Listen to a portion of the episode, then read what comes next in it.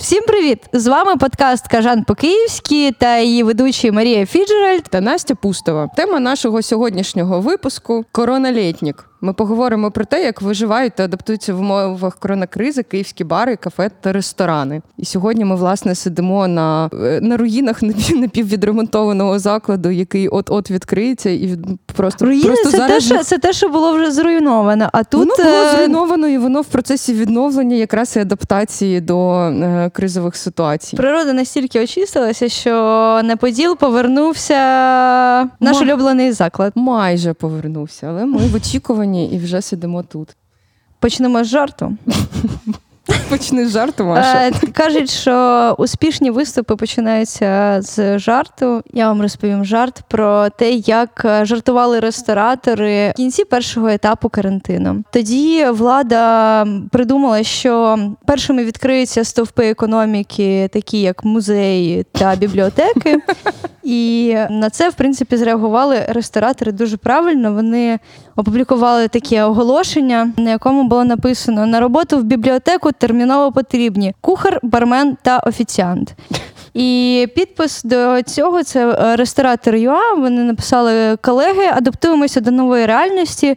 Всі вже отримали бібліотечні кведи. Ох, індустрія, індустрія. Взагалі, ну кияни, ну, взагалі будь-хто. Ми ми дивимося на заклади, на бари, кафе та ресторани, здебільшого як споживачі, а не ну ми взагалі ем... їх проживаємо у фоновому режимі. Вони така даність, е, така частина нашої реальності, на яку ми не звертали уваги, Саме доки так. не жахнула. Ми насправді не дуже дивилися на них як на бізнеси, як на складову економіки держави в цілому, і як на індустрію індустрію, яка потерпає найбільше в умовах коронакризи. Зараз це якось виставилось в новому світлі, абсолютно в новому сприйнятті. Всі почали співчувати ресторанам, барам і кафе саме як бізнесом, дивитися на бізнес-моделі, наскінченно розбирати це все. І хотілося і знову б... забули про музеї та бібліотеки. Ну тому що вони у нас досі не дуже бізнеси. Давайте будемо чесними. Я би просто подивилася для початку, як взагалі у нас з бізнесами відбувається історія в країні в межах корони кордони, бо відбувається.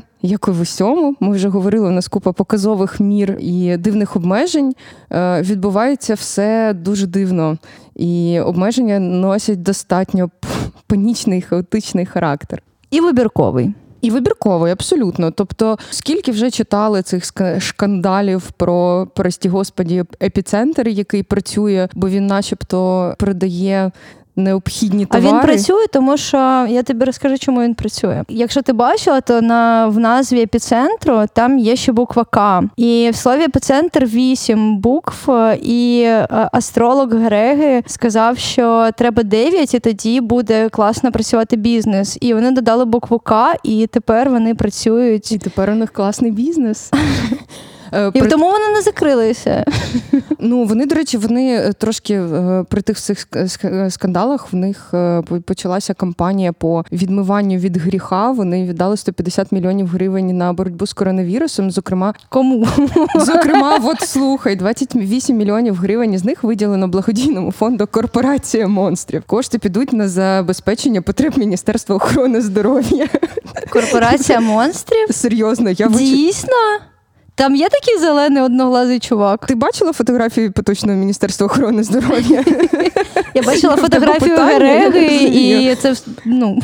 Ну, епіцентри епіцентрами, е, якщо більше там до е, процесу харчування шановних киян, то подивимось на те, що ринки, наприклад, не працювали. В той же самий час працювали супермаркети і невеличкі магазини, при тому, що не зрозуміло, яким чином сільпо, наприклад, простіше проконтролювати кількість людей в магазині, ніж ринку продовольчому критому. Норми, які видала КМДА на початку карантину, вони містили дуже спірні положення. Е, ну як, наприклад, ми пам'ятаємо про парки вулиці, ми вже говорили про перебування на вулиці. А для бізнесів було цікаве дуже розпорядження про те, що, наприклад, каву е, можна продавати, якщо ти знаходишся в будинку. А якщо ти знаходишся в мафі, то ти не можеш продавати каву. І ну ніяких пояснень, чому та навіщо це взагалі, чи в чому тут контроль, де він буде здійснюватися, і І в чому протиріччя найголовніше? От чим заважає те, що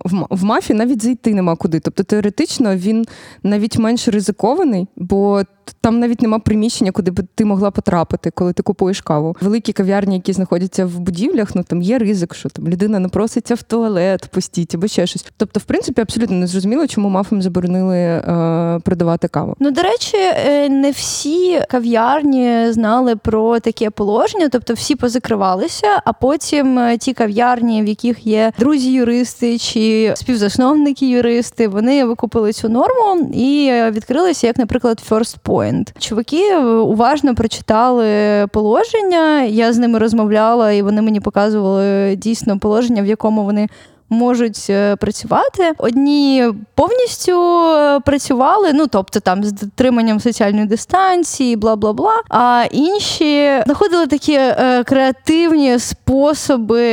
Я думаю, що ти Настя розповіш е, краще цю історію. Ну, найкреативніший спосіб взагалі роботи доставки, який я бачила а, на Подолі, не- не- недалеко від мене, є багатьом відомою кав'ярня, мережа, мережа кав'ярень е, Еспресохолік. Вони спочатку запустилися з тейкавеєм, потім моя гіпотеза, що е, побачили просто всередині якихось лівих людей, всередині самої кав'ярні, і хлопців, дівчат, наскільки я чула, штрафанули з того, що я бачила на власні очі. Вони закрилися на певний момент, потім вони відкрилися, але вже відкрилися з тейкавеєм, е, тобто з доставкою. Чому я плутаюсь? Зараз це не зрозуміло, бо дуже дуже тонка грань між тейкавеєм і доставкою в інтерпретації еспресохоліка була. Значить, вони виставили так в двох метрах від входу в кав'ярню. Вони виставили столик. На ньому наклеїли номер телефону і меню. Ти підходиш до столика і телефоном замовляєш доставку на цей столик кави.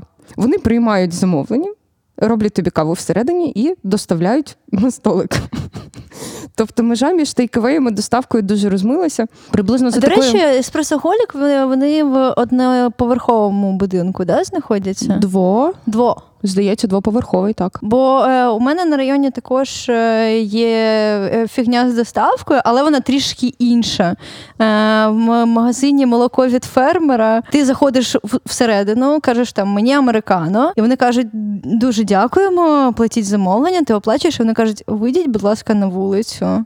Ми вам туди принесемо. І там також стоїть столик прямо на автобусній зупинці.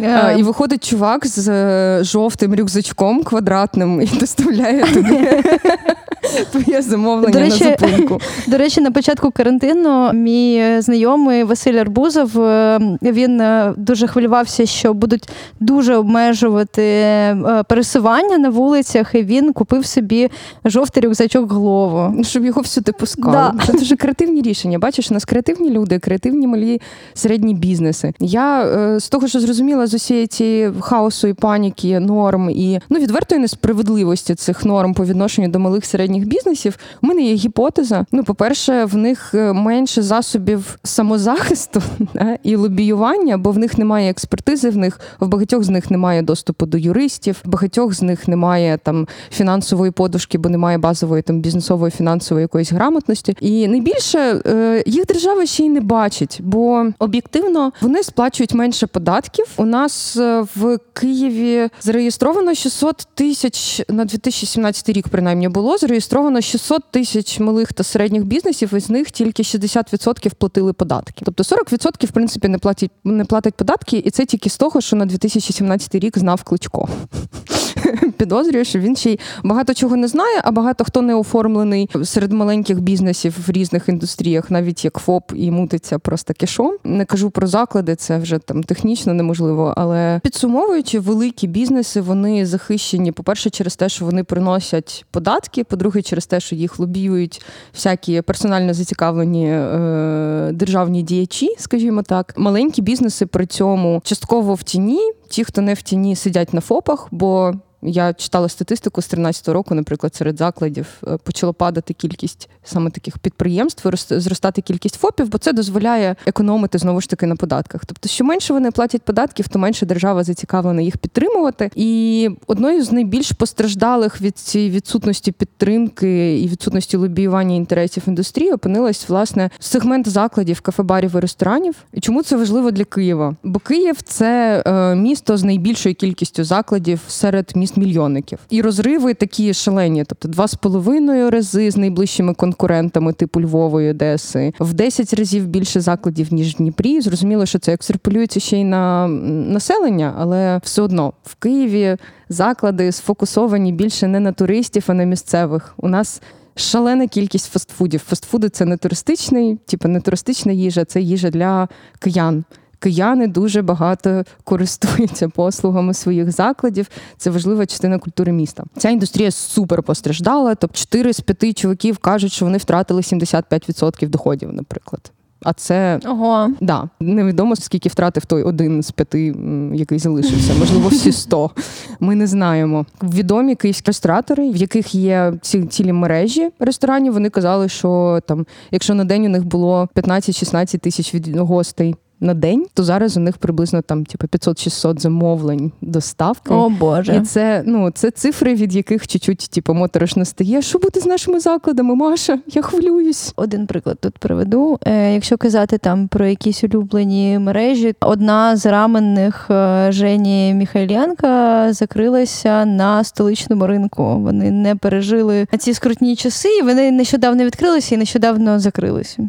Женя Міхаленко це такий, ну його рамен, такий приклад, як е, можна креативно підхватитися під час е, кризи та карантину. Він зробив е, штуку, яку дуже давно хотів зробити. Це такий продуктовий набір, з якого ти сам вдома робиш собі рамен, ну свій улюблений рамен. Які ти знаєш інші приклади?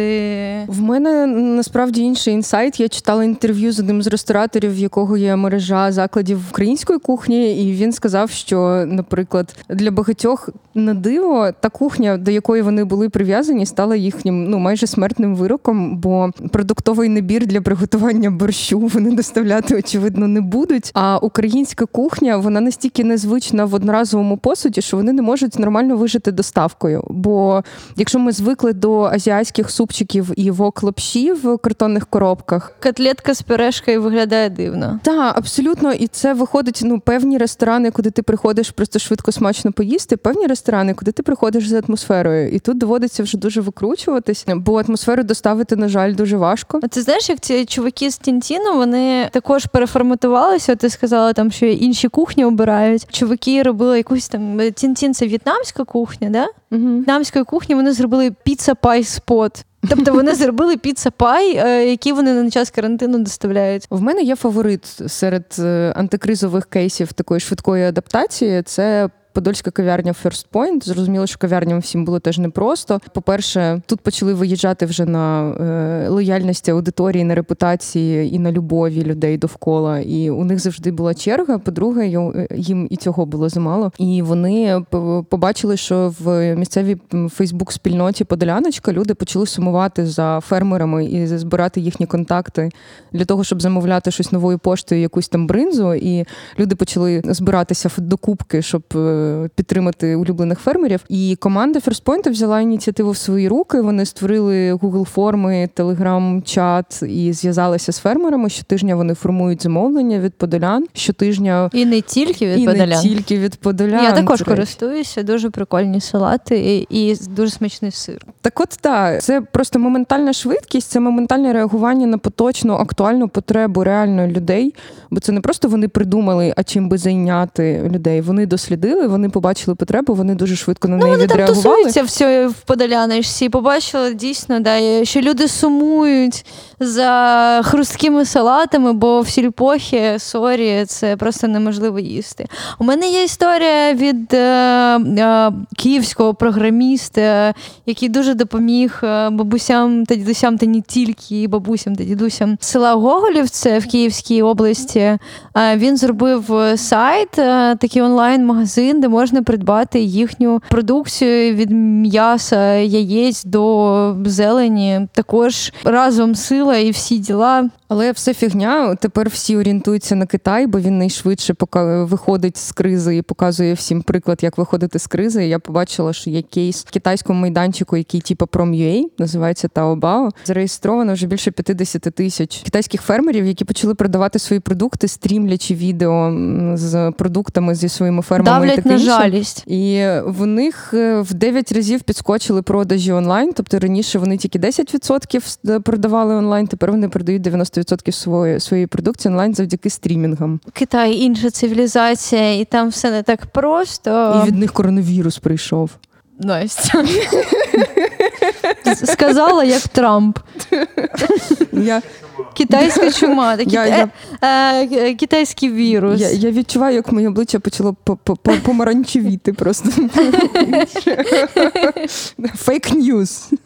Ну насправді креативні способи виживання креативними способами, але більшість все ще виживає за рахунок доставки виключно, і тут існують свої обмеження. Думка е, експертки ресторанного бізнесу Інни Дворської, навіть з дуже добре поставленим механізмом напрацьованим доставки, вона прогнозує, що вдасться ресторанам виручити ну на більше 20-30% е, звичного доходу. А це при тому, що треба ще й годувати не тільки тих, хто задіяні в доставці, а ідеально ще й ну давати якусь фінансову підтримку командам. Хоча більшість в неоплачену відпустку, наскільки я чула від рестораторів, пішло. А, я, до речі, чула, що Міша Кацурін, який робить різні, різні привіти, вони сказали, що ну, багато з персоналу людей зголосилися на те, щоб там отримати аванс, і потім переформатуватися саме у кур'єри. Тобто офіціанти стали кур'єрами. Да, але на кур'єрів всіх не переформатуєш, тому там великі мережі, наприклад, співпрацюють з торгівельними мережами, щоб влаштувати людей там на каси сільпо, умовно. А- А ще велика кількість рестораторів переходить з великих агрегаторів, типу Glovo і Uber Eats, на власні доставки, бо агрегатори вони дають кур'єрів. Це значить, що власні співробітники не можуть бути кур'єрами, відповідно, не можуть отримувати нормальну підтримку. Плюс вони забирають ще й комісію. Тому частина мереж е, ну, рестораторів, які можуть собі це дозволити, вони розробляють власні рішення, вони роблять власну доставку, вони власні команди підключають до кур'єрської роботи, хто може це робити. І плюс паралельно ще іноді існують в агрегаторах все ж таки, щоб ще якусь кількість замовлень собі вибити. В цей карантин ми дізналися, що Uber Eats пішов з ринку, і він пішов не через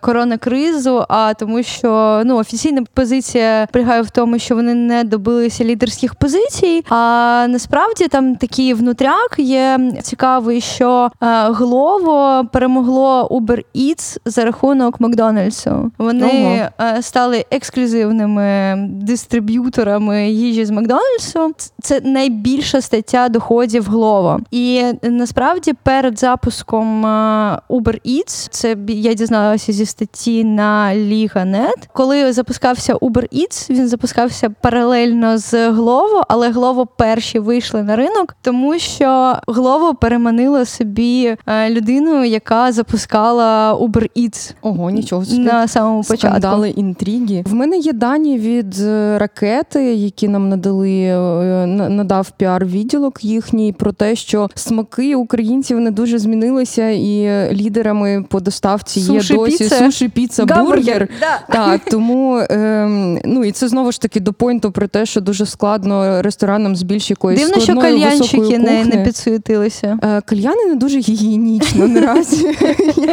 Мене прид- Одноразові бульбулятори, я не знаю. Вейпи, вейпи це називається Маша. Е, Відомий київський, так би мовити, е, ресторатор, так би мовити, Борис Дмитрієв, будемо його так називати, казав, що коли його запитали, які можуть бути позитивні наслідки або, в принципі, такі формуючі наслідки для індустрії в цілому, він сказав, що є приклад штатів, де ще до кризи більшість е, взаємодій е, з клієнтами у закладів 75% чи щось таке була поза закладом. Тобто, це доставки, це take-away і це електронні якісь засоби контактування, замовлення столиків, замовлення доставок і таке інше. І зараз у нас ринок, е, судячи, судячи з усього, дуже швидко адаптуватиме саме ці штуки. І це один з наслідків, про який він каже. І інший наслідок, який мене особисто дуже радує, він каже, що е, враховуючи кризу е, в сенсі здатності оплачувати послуги ресторанів, барів, таке інше. Тобто в людей зменшиться кількість грошей, тому впаде ринок luxury і посилиться ринок так званого smart casual у з якимись креативними, адаптивними. Ну це він Пропозиціями. просуває свої одноєврові шняги. Однодоларові. Наш же Борис Дмитрієв. Одноєнні. Одноєнні пропозиції. Де все буде так, як він е, собі уявляє. Ну, слухай, з іншого боку, він запустив ці формати, вони достатньо успішні, бо в нього є бізнес Менше будуть ходити в ресторан «Аляска», да? В ресторан Аляски в ресторан Велюр.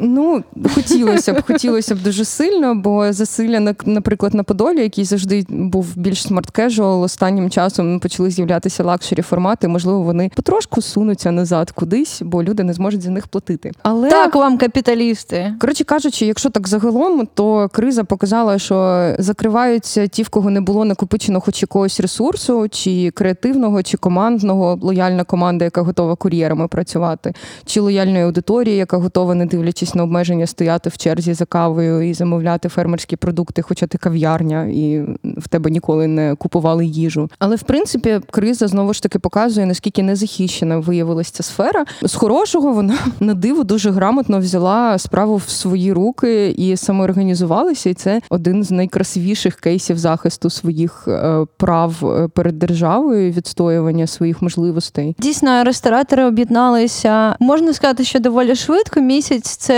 як на мене, це доволі швидко. Ну, з нуля до таких успіхів, так. Да. Чуваки е, почали зі звернення до Кабміну. Е, вони зрозуміли, що відновити роботу повністю закладів не зможуть, тому треба погоджуватися на якісь мінімалки. Мінімалки це літніки. І е, вони написали звернення до е, Шмигаля та до Кабміну. Ресторатори зробили Google форму, під якою підпис... підписувалися ресторатори з усієї країни.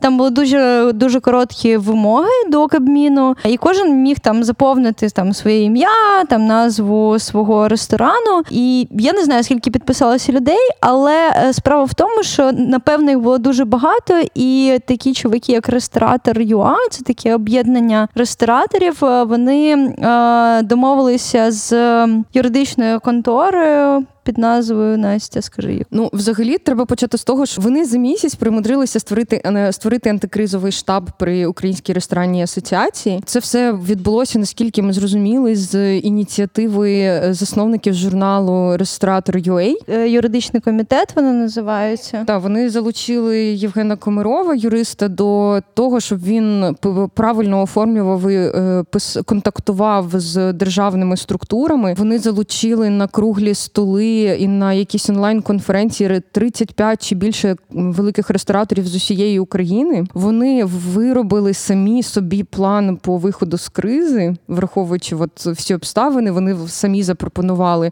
варіант з літниками, самі узгоджували дуже довго виборювали там ці всі норми з мозами. І вони самі заявили, що у них є три цілі, всього три: розробити та реалізувати план антикризових е, мір, розробити план взаємодії з владою та та е, організувати спілкування рестораторів по всій країні. І вони домоглися того вийти з карантину в першу хвилю, а не в третю, в четверту, як планувала власне влада. Тобто, фактично, те, як зараз індустрія виходить із карантину. І те, що зараз вже відкрито літники, це абсолютна заслуга от цієї організації, цієї спільноти, яка сформувалася дуже швидко, яка дуже грамотно підійшла до справи, не просто волаючи допоможіть побачте нас, все ж таки розробляючи сама собі цей вихід, прорубуючи його буквально е, крізь ігнор повний з боку влади. І виходить, що е, саме відкриття літників це їхня заслуга. Ну, якщо брати вже місто, наше місто, то вони звернулися до кличка з е, проханням звільнити власників літників від сплати пайового пайового пайового пайов, пайовий пайового внеску. На радіоподіл. На радіоподіл. І їм встановили, ну потім вже Кличков сам сказав, що для літніх е, майданчиків місто планує встановити символічну фіксовану суму в розмірі 1 гривня. Вони домоглися спрощення документального оформлення літників для тих, у кого літники вже були в 2019 році, і для нових оформлювачів літніка. Це значить, що нас з наслідків ще чекає навала літників в місті, е, бо це зараз спрощена Я вже бачила, процедура. монтують е, на півдороги літніки собі люди. От Мене це з одного боку радує це все цей весь двіж, з іншого боку лякає, бо е, стільки було зусиль по боротьбі з е, фігово облаштованими літниками, які загорожують все. А тепер це буде просто, якщо там спрощена процедура і тобі видають документи і дозволи за два дні. Це значить, що зараз буде на аби як будуватися аби що, але подивимось. Чуваки домоглися того, щоб відкрилися літніки, але спочатку Кабмін зробив дуже цікаві. Чи навіть не Кабмін, це здається, МОЗ. МОЗ. МОЗ зробив дуже цікаві такі норми. Е, ну, наприклад, що не можна ходити в туалет в закладі. Але потім е, ну, домовилися, що там треба зробити окремий прохід і бла бла бла. І чуваки вибрали собі право не подавати їжу в одноразовому посуді. Це Привіт до речі про екологію. Да, до речі, про екологічний випуск. Та бо інакше можемо тільки собі уявити, скільки одноразового посуду би Київ почав генерувати з навалою літників і з такими нормами. Дякуємо дуже асоціації е, ресторанного бізнесу. Паралельно з е, розробкою мір е, з юристами, чуваки-ресторатори провели дуже класний, як на мене, протест. Вони зробили Літнік. яскра... да, літнік, яскравий літнік біля офісу президента. Вони поставили там столи, сіли по двоє на дистанції півтора метри, їли їжу, пригощали охочих, зробили навіть окремий столик для Володимира Зеленського з антисептиком. Він, як ми знаємо з його першої прес-конференції, любить поїсти на великих фудкортах. Да?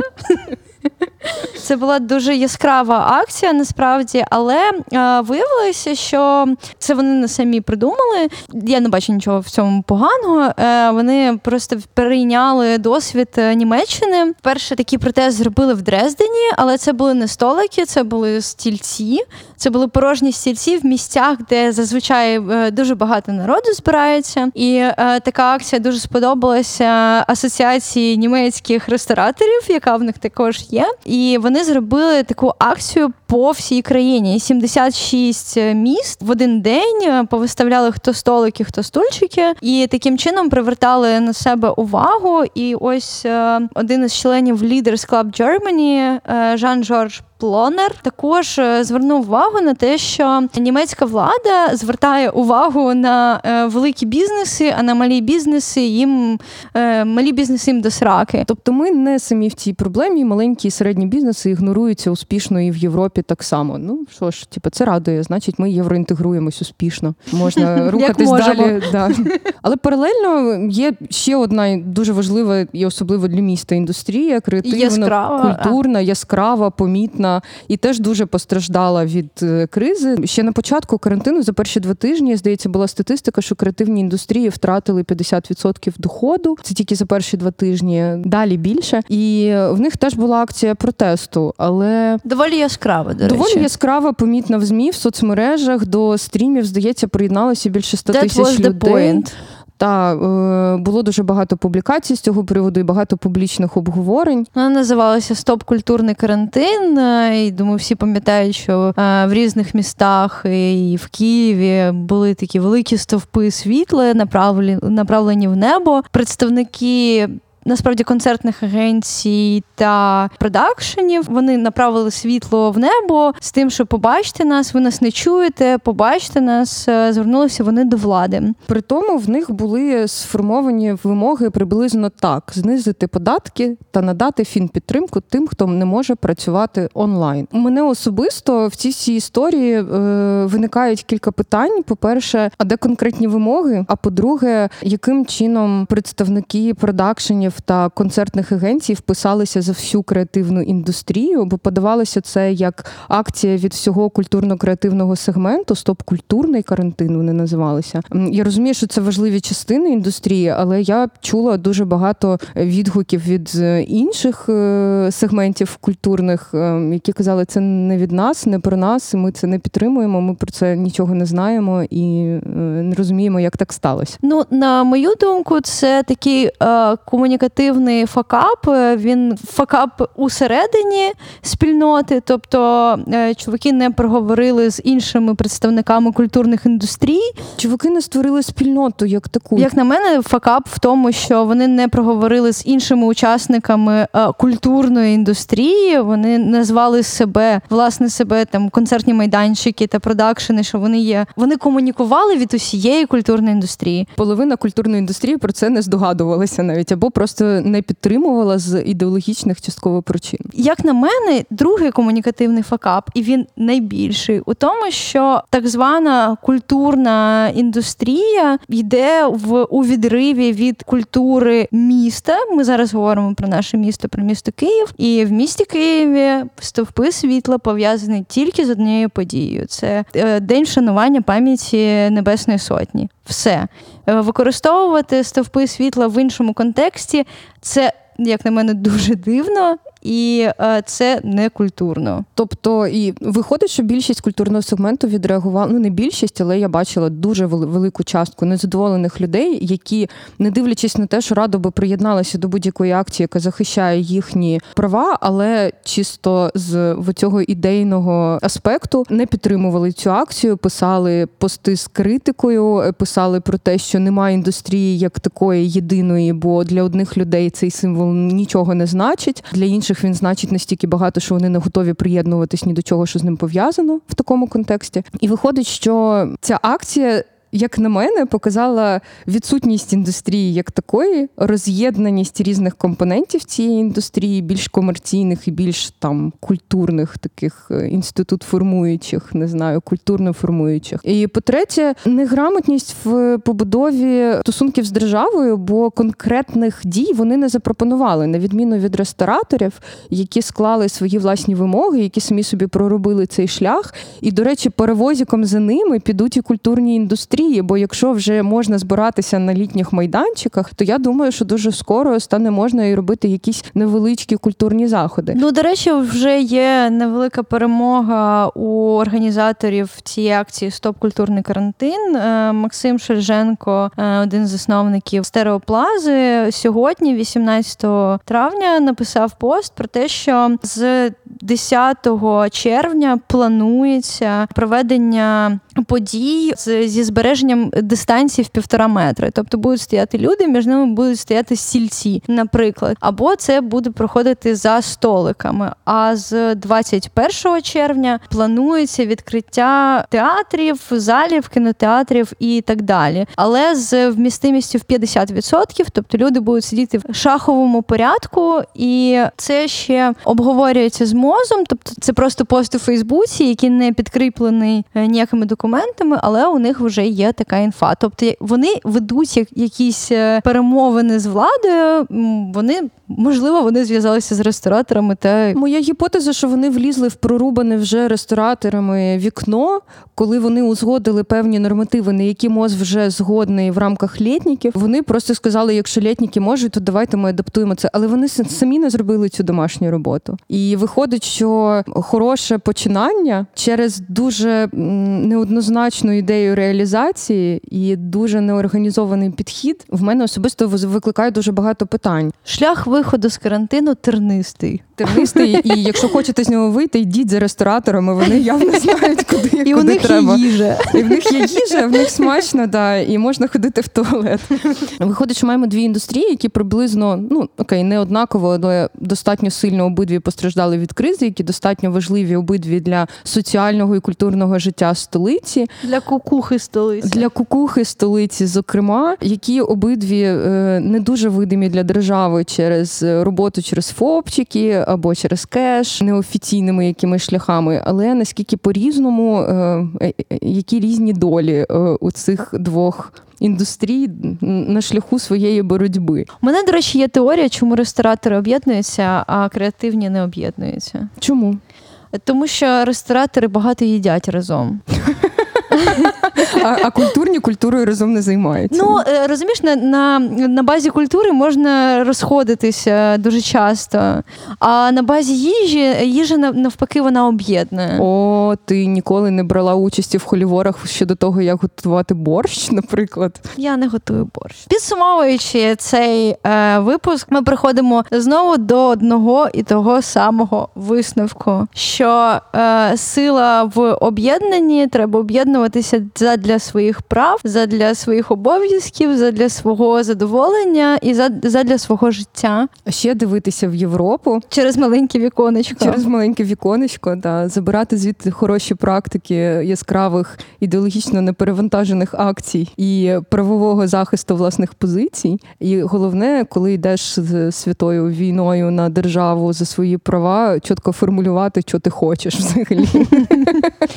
Бажано по пунктах. Це був подкаст Кажан по-київськи. який є частиною спільноти українськомовних подкастів Радіо Поділ. Ставайте персональним соросом Радіо Поділ на Патреоні, росичками, з, з, з росинями. соросинями та соросятками. Якщо ви слухаєте цей подкаст на Apple Podcast, залишайте свої оціночки, пишіть нам ваші відгуки, хороші, погані. Не забувайте знаходити нас в соцмережах. Нас звуть Маша Фіджераль та Настя Пустова. Ви можете нас знайти, і писати нам особисто всі свої думки. Нам буде дуже І цікаво вас надсилати почути. нюци. Е, нюци тільки Маші, вона передасть мені найкраще. А Паші А Паша не не передасть. любить нюци. Бо Пашина єдина робота це натискати на рек. Не Боже, я тебе люблю. нюц. Я хочу, щоб це залишилося в запису. Я просто, коли втомлюсь, дуже бічі стаю. Паша, А, ми тебе любимо. Стаю сучкою. Мовний патруль. На радіо поділ. Радіо, радіо, поділ, поділ, поділ.